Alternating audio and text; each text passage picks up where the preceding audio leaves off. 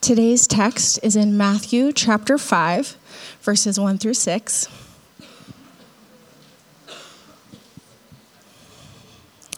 Seeing the crowds, Jesus went up on the mountain, and when he sat down, his disciples came to him.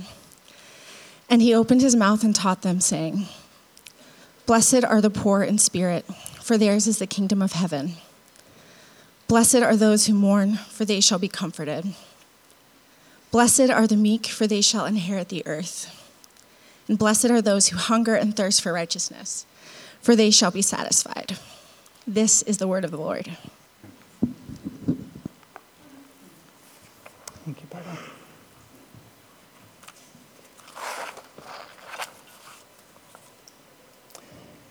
Uh, Father, we ask that these truths that we are reading would come to bear fruit in our lives. And Lord, I ask that each one of us would begin to pray that your kingdom would come in this way in our lives. Lord, we, we can't make these things happen. We can't, uh, by willpower, force the fruit of the Spirit. And so, Lord, we ask, would you, would you please help us? And Lord, give every one of us a desire to so submit to your will that the characteristics that we see Jesus advocating would be present in our lives. And so, Lord, we ask for your help. We ask for your grace. But I pray that if possible, by your Spirit, would it, would it be even this morning as we begin to think about the, the Beatitudes and this sermon, would it, could it possibly be that it was we would hear your voice just as clearly as if we were sitting at your feet on that hillside so long ago. Let your word ring true in our ears. And let the goodness of your spirit rest upon your people. God, let your kingdom come among Hope Church, and let your will be done. And let the fruit of the Spirit be manifest among us. So, Lord, help each one of us in the particular way that we need this morning. Some of us need healing physically. Lord, I pray that you would grant it. Some of us need emotional healing, and I pray that you would grant it. Some of us need help forgiving family members who have wronged us and hurt us, and I, I pray, Lord, grant that forgiveness. You speak about forgiveness in this sermon. And Lord, I ask that every truth that you want to be manifested in our lives would happen. So please give us ears to hear. Give us hearts that are submissive to you and your will. And give us a desire to receive this word implanted within our hearts. Not just listen to it, but receive it. And then let your word, I pray, bear fruit. In Christ Jesus' name I pray. Amen. So we, we find ourselves at Matthew chapter 5, which is uh, where we made it to last week, and we're moving through the Gospel of Matthew. So today is the Beatitudes. There are eight of them, and uh, we seem good to, to, take them in two chunks. So we'll, we'll do part one today, so the Beatitudes part one today, and then Beatitudes uh, the last four next week. Um, when we'll look at uh, the last four, so the first four today and the first four I mean, the last four next week is kind of where we're heading. So if you're wondering what your homework is, um, you can read verses 7 through 12. That's your homework. Um, and I, I, do pray that you are reading along, and it takes a little while to absorb uh, the Word of God and sit with it, meditate, let it soak into your soul. And sometimes that means reading again and again. So don't just give up on one or two readings, but read this over again and again. And it could be that by the time we get finished with the Beatitudes, you'll have this memorized. It's only 12 verses. Uh, you could do this, I think. Uh, the little kids do it every week. And, and so it's an encouragement. But I just pray, uh, dig into God's word. But we, we are going to look at uh, the first few uh, verses of the Sermon on the Mount. And just as a reminder of, of where we started, I, I want to read verses 1 and 2 again to sort of serve as a kind of an introduction. Uh, Jesus is, is gathered and sat down, and his disciples have come around him, and then the crowds are around them. So, 1 and 2. Seeing the crowds, he went up on the mountain, and when he sat down, his disciples came to him, and he opened his mouth and he taught them, saying.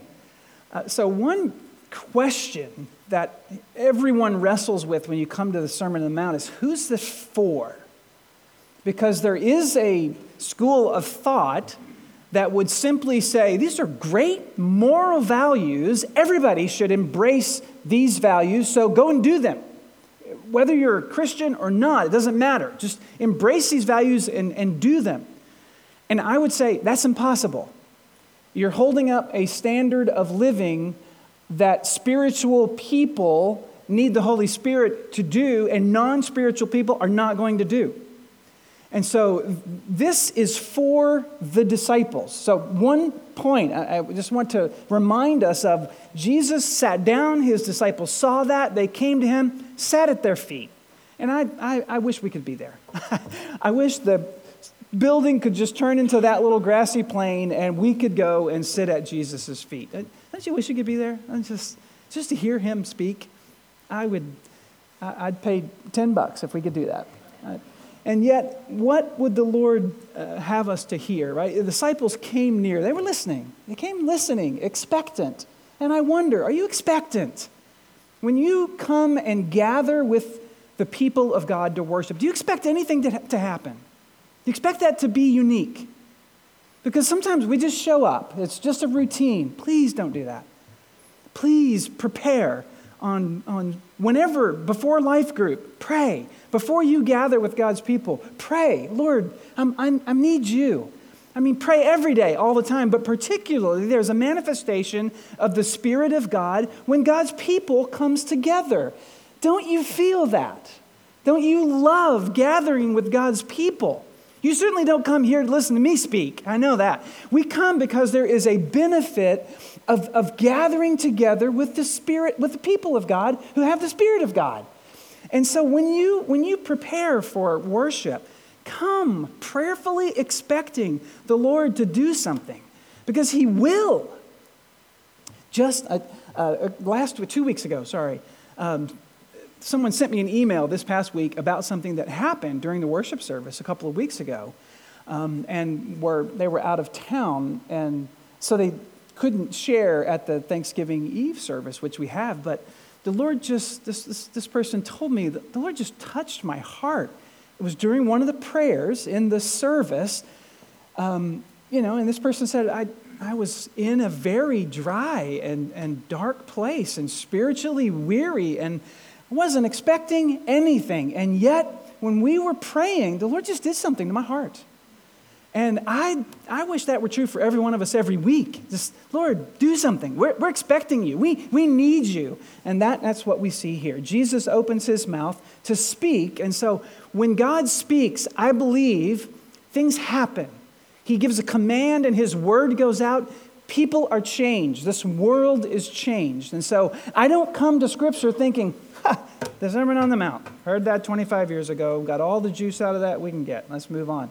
No way. Absolutely not. The Word of God is living and active. So I invite you, pray for the Lord to do something among us as we're moving through this text. I want you to pray with me. I want you to commit over the next, I don't know how long we're going to be here. We'll figure it out along the way. But I want, I want to ask you, would you begin to pray? And here's, here's what I want you to pray Lord, let your kingdom come among us. And by that I mean Hope Christian Church. Let your kingdom come among us. Let the principles of the kingdom of God be manifested in our lives. And, and then let Him apply it. But I'm wondering, would you commit to, to praying with me? Make that a part of your prayer. It's how Jesus tells us to pray anyway, every day, right? Let your kingdom come. I just want to invite you.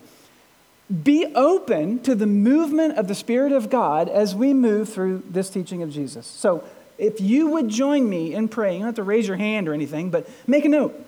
Because uh, if you don't, write it down or make a note on your phone, permission to get out your phone, right? Make a note. I, I, I will pray this. Let your kingdom come. And then we'll see what happens. And when something does happen, I want you to tell somebody. I want you to tell someone, someone close to you. Because the Lord will do some things. And so here Jesus sits down to teach them. His disciples come to him. So this is a sermon for the people of God, is the point. It's the first point. This is a sermon for believers. This is not a set of standards for non believers to live to because it can't be done without the help of the Holy Spirit. So Jesus gathers his, his disciples to him and then he begins to teach. So the, the real question is Is Jesus holding out here a list of to dos that must be in place for you to enter the kingdom of heaven? Is that what he's doing? Or is he describing the people who are in the kingdom of heaven? Is this a, a job interview right? Where you're, you're understanding the requirements. Is this a job interview? Is it more like that? Or is it more like the training that happens after you've been hired? You need to, you need to figure that out. Because if you think this is a list I have to adhere to before God will accept me, you won't make it. But if this is now a description of how a Christian is to live, I think you can hold on to that. I think you can get your head around that. And it's exactly what we see. And there's pointers that help us understand that. So th- this is, a, there's two clues. Back in chapter 4, verse 17, if you have your Bible, you can, you can just look with it, at it with me. We are told that when Jesus began preaching, he said, Matthew says in 417, repent for the kingdom of heaven is at hand. So, in Jesus' mind is the kingdom of heaven. That is the dominant thought in his mind as he's begun to publicly preach the kingdom of heaven, banner notion. And then we get another clue in verse 23. He went throughout all of Galilee, teaching and preaching in the synagogues, proclaiming the gospel of the kingdom and healing everybody. Again, the kingdom is in his mind, but now Matthew adds it's the gospel of the kingdom. And what is, what is gospel? Two words, right? What is gospel? Mm, answer me. Good news, right? It's, it's good news. The gospel means good news. That's exactly right. That notion is most fully developed in Isaiah. And, and Luke also tells us when Jesus started his ministry, after he was anointed with the Holy Spirit at his baptism, he then went into the synagogues. He tells us this here, Matthew does. He went into the synagogues and began preaching. But Matthew begins us in Capernaum, which is up on the northern shore of the Sea of Galilee. Luke gives us a little clue of what happened in Jesus' hometown of Nazareth. And Jesus went into the synagogue in his hometown, and they said, do you want to do the scripture reading for the day? Do you remember this passage of the scripture? And, and Jesus, he gets he chooses, there's a big stack of scrolls in the synagogue. He chooses the Isaiah scroll, he opens it up, and he, he goes to Isaiah 61. I'll just read the first two verses. I want you to hear this. This shapes what is this Sermon on the Mount? This, I believe, is in the background of Jesus' thinking that helps us understand exactly what Jesus is doing in the Sermon on the Mount. So, these first two verses, and again, we're in synagogue in Nazareth. Jesus is speaking.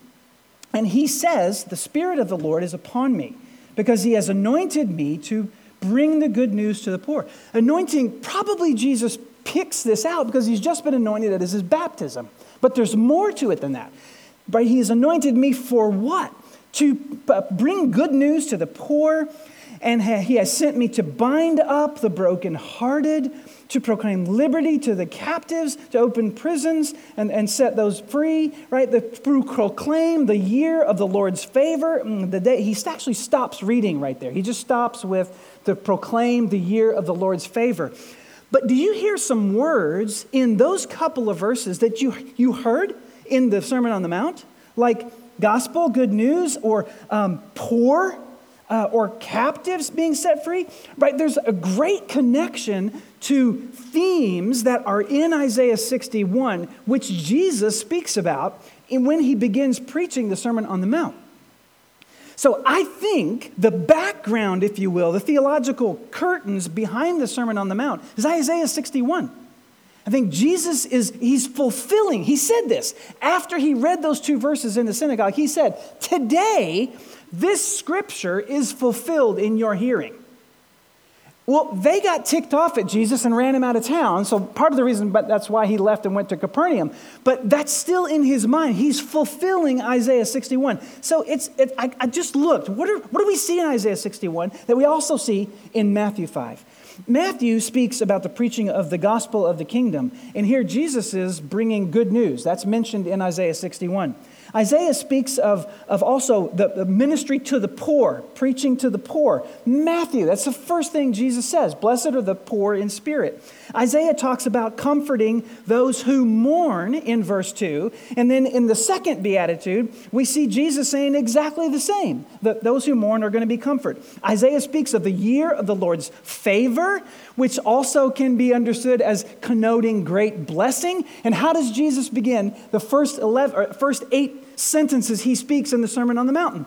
Blessing, blessing, blessing. The year of the Lord's blessing has begun. He then also speaks about, uh, Isaiah talks about the people receiving the wealth of the nations. It's very, very similar to those who are inheriting the earth that we see in just a little bit. And then Isaiah also talks about the people of God being the offspring or the descendants of God. And then Matthew talks about Blessed are the peacemakers, for they are the sons of God. This incredible parallel, which sort of stunned me as I'm thinking through what is Jesus doing. Well, Isaiah 61 is a messianic un, uh, unfolding of the kingdom. Isaiah 61 is describing what the kingdom is going to be like. I think that's exactly what Jesus is doing in Matthew 5. He's not holding out a list of to dos which you must check off in order to be granted entrance into the kingdom. He is saying, now that you're in the kingdom, this is how you need to live. So, and, and he sits down so sweetly and says, here's, here's my plan for you. He's explaining to the people of God how we ought to live. So, the Sermon on the Mount is an unfolding of the attitudes and the character of the Christian, of a follower of Jesus. And again, his disciples are seated around him. So, the question is can, are, are we embracing these qualities as a, as a way we ought to live? This is not a code of conduct that can be applied without the help of the Spirit of God. So when I read, if you read through, I, I, read it all last week, right? I read through this entire sermon, chapters 5 to 7, 16 minutes. But when I read the Sermon on the Mount, and if you've read it and paid attention to it, do you not just come away blown away at the, at the expectations that are listed? I mean, it's staggering to me. And it could be depressing if I thought, I, I got to do this, my own self will. But we're not left to ourselves, are we, as Christians? We are given the Holy Spirit. That's what it means to be a Christian. You're not a Christian without the presence and indwelling power of the Spirit of God. You're just a theologically educated person. But if you don't have the Spirit of Christ dwelling within you, you're not a follower of Jesus. You're not a Christian. You're, you're a learner, but you, you're not transformed. Right? Receiving the Holy Spirit is what it means to be connected to God. You can't do that on your own. So this, this message will come as a, a depressing, unbelievable high standard of righteousness without the help of the Holy Spirit and without confidence in the righteousness of Christ. So don't let this land on you as some list you have to do on your own. Hear this as a description of what we're moving towards. And if you're a Christian, you ought to be moving this direction. That's why I want you to pray, let the kingdom come in me. Let the kingdom of God come in me. And, and, and the word blessing even helps us understand this. So Jesus begins with blessed, right? Every, every command, first eight or so. Blessed are the poor, blessed are those who mourn, blessed are the meek, and so on. And from about what was it, AD 400 to about 1530 or so, the Latin Vulgate was the translation of the Bible that the Christian world embraced. And the first word uh, in the Beatitudes here is beatus. It's in, in Latin is beatus. So you people heard beatus this and beatus that. So we, it's come to be called, I got transliterated into English as beatitudes. It's, it's the, the Latin word for blessing and favor.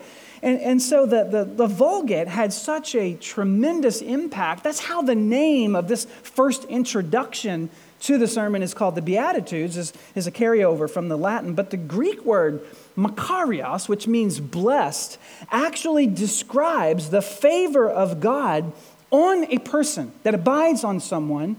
Uh, who, and, and therefore they're happy, right? The, the favor of the Lord, the year of the Lord's favor, that's described and in, contained in this word uh, that's blessing. And it, it doesn't invoke a blessing as if if you do this, you'll be blessed. It pronounces something that's already present. So it is, you are blessed. So this, you are blessed, those who are poor in spirit, because yours is the kingdom of heaven, for example. The blessing already abides, God's favor is already there. So it's not a conditional promise of some future blessing if you maintain good behavior. It's, it's, it's a sharing of what is already true about the people of God. You are blessed. It's not if you do this, you'll get into the kingdom and then you'll be blessed. It's you're in the kingdom and you are blessed. You just don't know it. and so here Jesus is, is helping us to understand the ways in which the people of God are blessed. So this is an exposition of the character of the Christian. It's a sharing of how the Christian ought to live. That's what Jesus is doing. He's describing the kingdom and the kind of people who live in it, who are part of it. And so let me give you a quick outline of what we see here in chapters 5, 6, and 7. Uh, the general characteristics are the opening of, of chapter 5, or the, the Beatitudes, we might say. Uh, and then verse, all the way through verse 16 describes the character of the Christian in this world and also the response of the world towards that character, which is not good, by the way, and we'll get there. And then in verses 17 to 48, Jesus gives case studies of how that gets lived out. That's what he's doing. So he, he talks about uh, response to anger. How does the Christian deal with anger? How does a, a Christian deal with lust and divorce and swearing and retaliation and so on? And, and that's the rest of chapter 5 is a kind of case study of the implications of Christian character being worked out in the world. Then in chapter 6, he tells us this is what it's like to constantly live under the watchful care of God. And in chapter 6, what stunned me in reading through that is about five times or so, God is described as the rewarder. He's, a, he's the grand rewarder. And the purpose of Jesus' exposition in chapter 6 is to help you maximize your reward before Him. Jesus does not picture God as some old white haired grump, uh, you know, up in the attic waiting to squash your joy. He, he does not. He says, here's how you can get the greatest blessing from the Lord because He will reward you. So live your life in such a way that you will be rewarded by Him. It's a fascinating description of God the Father. And then in chapter 7, we see several other various aspects of Christian character um, in, of people in the kingdom of God, like how to judge, how to pray, how to treat one another, how to discern false teachers, and how to prepare for eternity. So there's a quick outline of, of what we see. And so now let's jump into uh, the first one. Uh, verse 3, the first, the first blessing, right? These are blessings. Blessed are the poor in spirit, for theirs is the kingdom of heaven. Blessed are the poor in spirit, for theirs is the kingdom of heaven. We saw this word back in Isaiah 61, where the poor are mentioned. I think Jesus is carrying over the same idea. This, this has nothing to do with economic policy. This has everything to do with a spiritual disposition. He's not saying you're blessed if you're in poverty, as in you have no money. He is saying when you are in spiritual poverty, that describes the people who are in the kingdom. And what does that mean? That means people who are spiritually impoverished mean they understand I possess no righteousness to commend me to God the Father. I, am not trusting in my own self righteousness so that when I stand before the Lord, He'll say, Well, your good deeds outweigh your bad deeds, and so you can enter. That is not what we're talking about. Jesus is saying those who are spiritually impoverished and realizing, because of my sin, I, I deserve to be eternally separated from the Lord. And yet, I'm going to bank on the grace of God the Father. I'm trusting in His grace. The confidence is in God who gives the blessing, not in the, the spiritual production of some holiness or righteousness. Now, don't hear me saying you should never do anything righteous. It's not what I'm saying. I'm saying that's not the ground of your salvation. So here, a person who is understanding eh, poverty in spirit or poor in spirit is trusting in the Lord, humble before him because of his holiness and the absence of his holiness in our lives. And so this word sometimes is translated as humble, as in Isaiah 66 2, which God says this This is the one to whom I will look. Don't you want God looking at you in favor? That's, that's what we're talking about here. This is the one to whom I will pay attention. You want God paying attention to you? I, I do. Do you want the Lord I will, I will, this is the person over whom I will watch, is what he's saying. And then he describes him a person who is humble, and there's the word poor, poor in spirit, who's humble and contrite in spirit and trembles at my word. Someone who reverences God's word deeply is humble towards him. That's what he's speaking about. This is a person who knows my sin, God cannot tolerate. And, and, and if he leaves me to myself, I am out of his presence forever. And yet, this person then trusts in the Lord, saying, the, the implicit nature is, Will you give me righteousness? Will you make me acceptable in your sight? Or as the psalmist would say, Will you atone for my sins? Which is exactly what the Messiah comes to do. And so he's pointing out this is a person who trusts in the Lord, who has faith in God. And what does he say? Theirs is the kingdom of heaven. And notice, present tense is. Theirs is the kingdom. They're in it. And, and here we're going to have a tension between present and future because this first beatitude, this first blessing, talks about present tense. There's is the kingdom. All, the other six, all the way until the very end, will talk about future tense. They shall be blessed or they shall be comforted.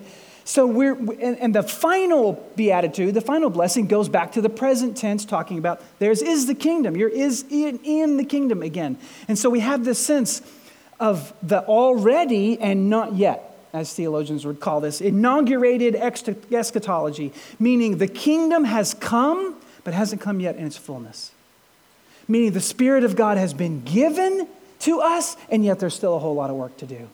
And can anybody agree with that in your own personal life? Like, yes, I have been changed as a Christian, but is, does that mean all the change is done? Sanctification is complete? No, absolutely not. We're all of us, we're still a work in progress. So a transforming work has done, and it is still going. So that's the tension between the kingdom of, yes, we're, we're in the kingdom, and yet there's still ways in which the full blessings of the kingdom have not yet fully come.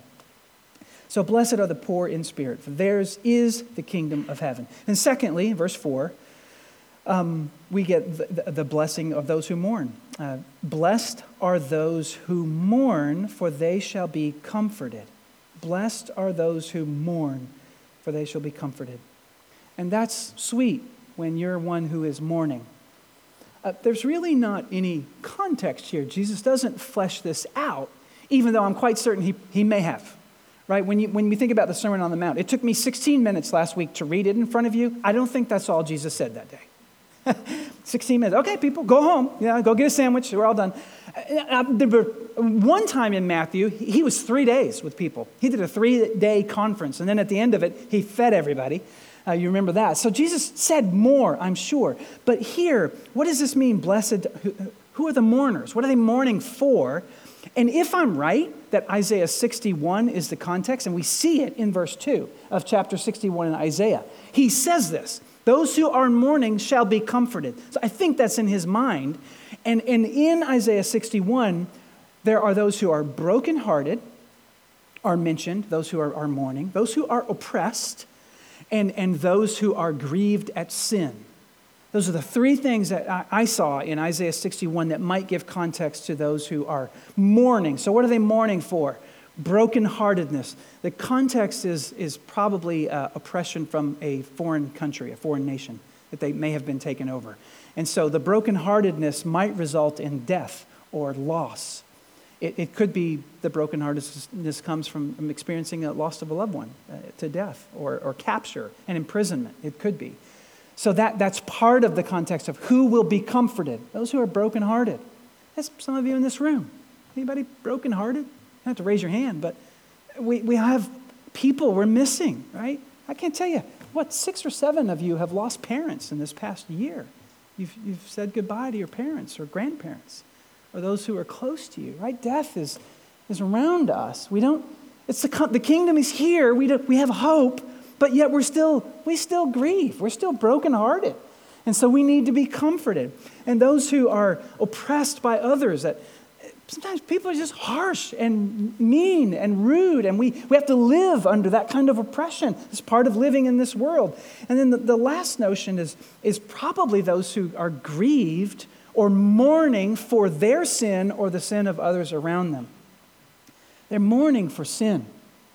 And, and, I, and I got here, I just, just had to ask, even myself, when's the last time, Todd, you wept over your own sin? Think about the word mourning. M O U R, not when the sun comes up. Mourning or for sin. Have you ever mourned for your sin? Have you discovered you've hurt someone because of your own either carelessness or callousness? You, you have deeply wounded someone. And, and did you, have you mourned over the pain that you have caused? Or how many of you mourn tears, grief, shed tears of, of contrition and repentance over, Lord, I have once again, I, I have offended you. I don't want to offend you. I love you. I don't want to give in to sin. And here I am. If you mourned for your sin, I think that's what is carried here is a genuine, heartbroken repentance of, of sinfulness and the pain that we cause, also the loss. And, and James picks up on this notion in chapter 4, verse 8, and he says, Cleanse your hands, you sinners. Purify your hearts, you double minded. Be wretched and mourn and weep. Let your laughter be turned to mourning, your joy to gloom. Humble yourselves before the Lord, and he will exalt you. Right now, neither James nor Jesus is saying, you know, don't be a happy Christian. You just need to go around with a sad face all the time. that, that is not what James is saying, it's not what Jesus is saying in the Sermon on the Mount, but he is saying there is a time when you need to weep over your sin. There's a time you need to get on your face, turn the pillow over, and cry out to God for a cleansing deep within your soul. Wash you clean. There, there needs to be a brokenheartedness in all of us over our sin. And that's what Jesus is saying here. The people who are in the kingdom of God are brokenheartedness over the sin and the brokenness in this world. They mourn over the sin in this world. And the promise is you shall be comforted. Jesus says, You will be comforted. They shall be comforted. It's a passive, a divine passive in language, and it's a very soft way of saying it's going to happen. it, is certain that, that comfort will come. And so don't think that it won't. So I just ask you are, do you mourn over your own sin, brokenness around us? Deeply spiritually moved by the sinfulness that we still struggle with? That, that's part of a description of the people of the kingdom of God. And the third beatitude is in verse 5 Blessed are the meek, for they shall inherit the earth. Blessed are the meek, for they shall inherit the earth. That struck me when I first read it. Blessed are the meek. For several reasons, it struck me. First of all, meek inherit nothing, right? Meek people get run over at work. Meek people have everything taken from them. Because if you don't, you don't hold on to it for yourself, it's going to get, you're going to be taken away, right? That's why this is not for non believers. This is not for the people who are not a part of the kingdom because this does not make sense. This kind of stuff is nonsense when you come to Scripture. But if you're a person of God and you have the Spirit of God, meekness shall inherit the earth. And he doesn't say you'll inherit the heavenly kingdom, he says the earth. He's already said people in the kingdom inherit the kingdom of God, the heavenly realm, but now the earth, meaning there's going to be temporal blessings as well as eternal blessings to the people of God, right? There, there are blessings that come to the people of God here and now when you're walking with the Lord that He gives to His children. God blesses His children through each other. And sometimes it's just a kind word or a gift. It's, it's Christians being generous with each other, taking care of needs. Some of you are, this happened to me last week. I, there was an issue about which I was praying, and it was about a temporal, physical thing, a non necessary thing, by the way. And I was praying, Lord, I, I, I kind of, it's time, I need this. I kind of, I don't really need it, but it would it'd be nice to have. And somebody gave it to me without even asking. Just gave me, here, I have something for you. I don't know if you can use this or not, but it was a blessing. Right? We, we bless one another in temporal ways. And here, the meek shall inherit the earth. And then, meek. so, Jesus is quoting scripture here. He's quoting Psalm 37 right? Whenever Jesus is preaching, he's probably got Old Testament scripture in his mind. So let's go back to Psalm 37.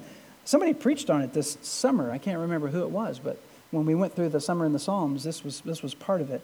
I'll just read three verses, and the last one is the one that Jesus quotes. And notice the comparison. There's a comparison here between two kinds of people. The evildoers shall be cut off, in verse 9, 37 9. But those who wait for the Lord shall inherit the land. There's that phrase, inherit the land. In just a little while, the wicked will be no more. Though they look carefully at his place, he will not be there. But the meek shall inherit the land and delight themselves in abundant peace.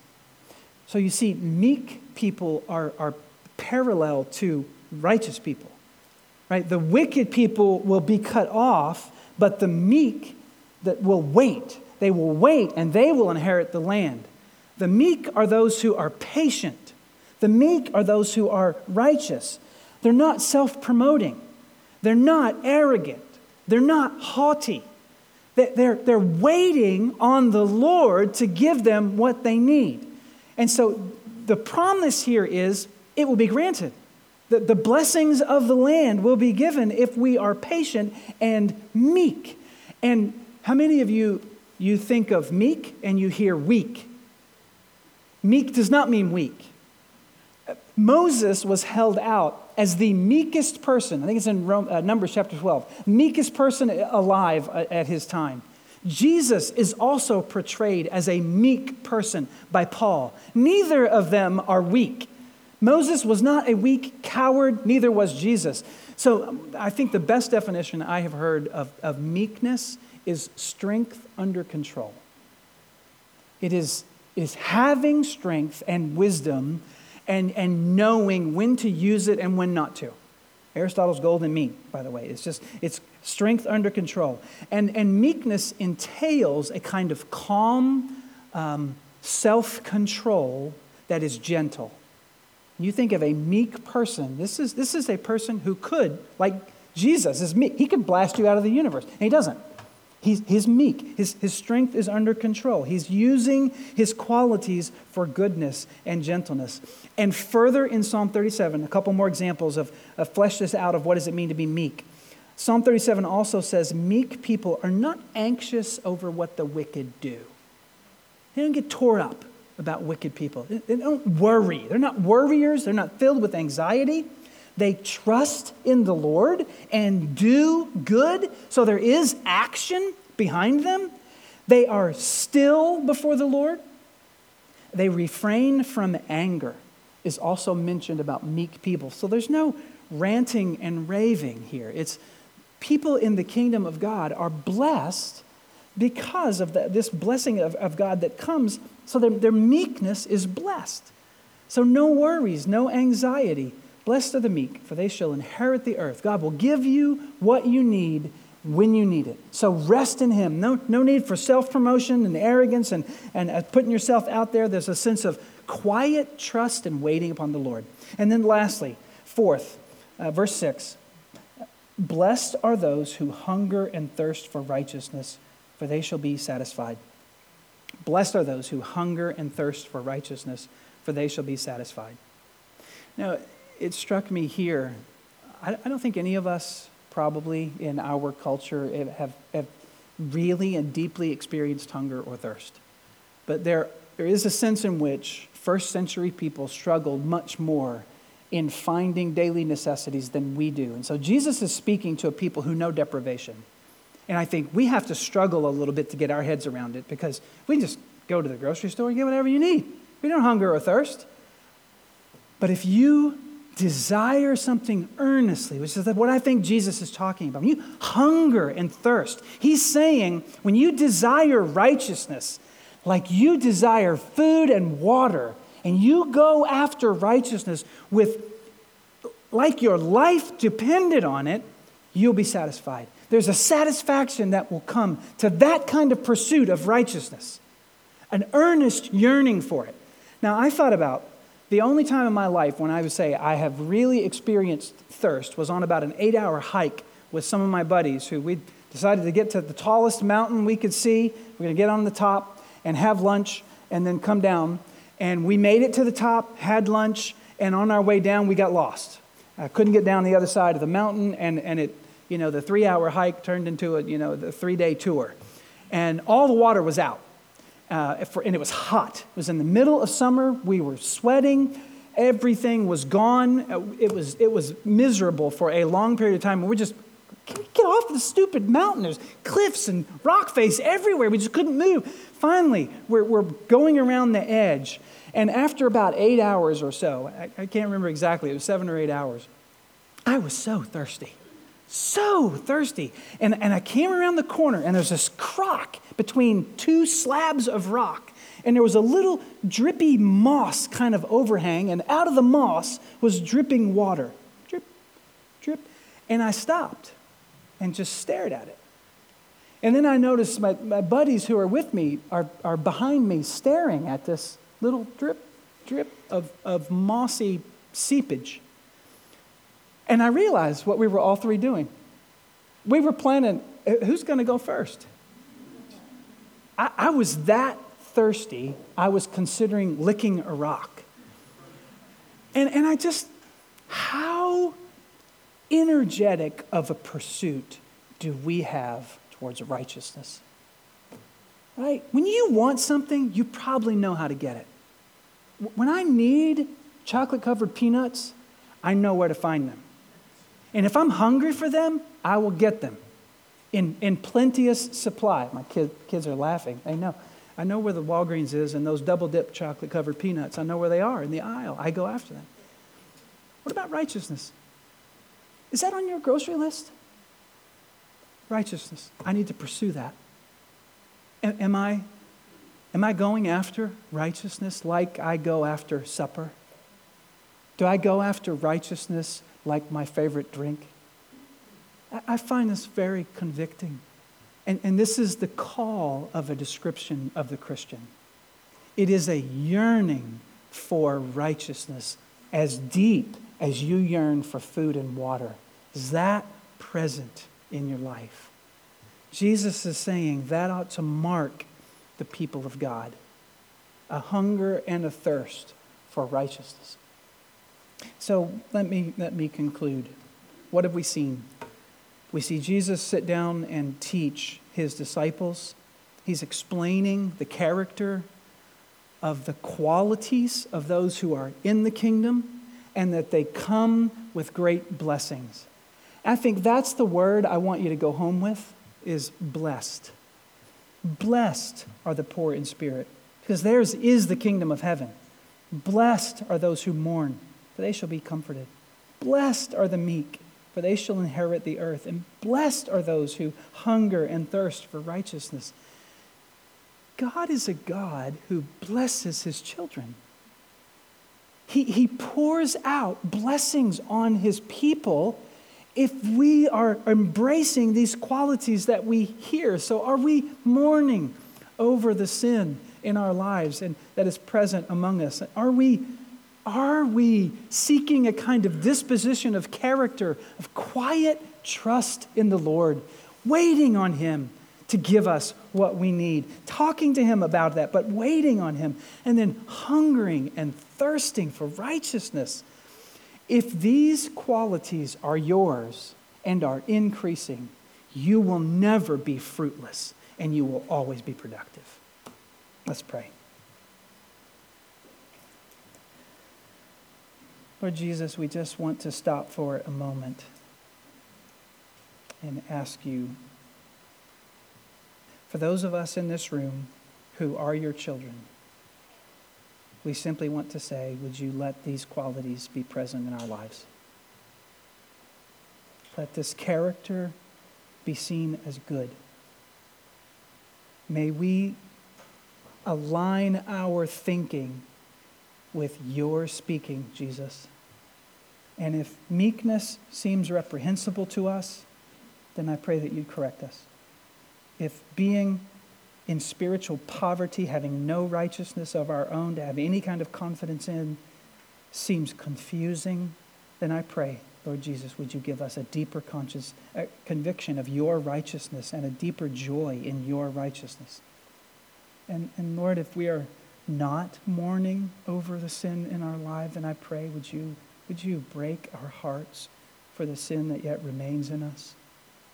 Would you transform us, Lord Jesus? And would you please drive into our hearts a hunger and a thirst for righteousness? And Lord, let your Spirit do all of these things within us. May we be willing to open up our hearts to you right now and simply say, Lord, shine your light into our souls. Father, expose what we need to let go of. And let us cling to you for the blessings that are pronounced here. Because these are ours as your children. And I pray that we would have an ever increasing appetite for the things that you bless and that you praise, and a decreasing appetite about the things that we just simply want for ourselves. God, make our wants to be like your wants. Let our hearts love the things that you love and hate the things that you hate. We pray this, Lord Jesus, in your mighty name. Amen.